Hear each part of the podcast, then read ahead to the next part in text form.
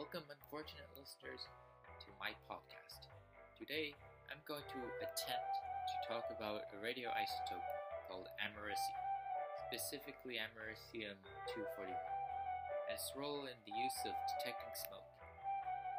This is my first time doing this sort of thing, and I'm reading this from a script. I'm hoping that this goes well. So basically, americium 241 is a man-made element created both from plutonium, an element from below americium being bombarded with neutrons in a nuclear reactor. Could be somewhere else, but I'm not sure where that could be.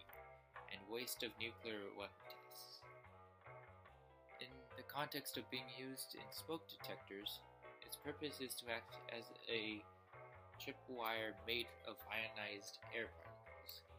The alpha particles that the amer- americium radiates gives charge to air inside of a sensing chamber. When something like smoke coming from a small fire interferes with the flow of ions, it triggers an alarm.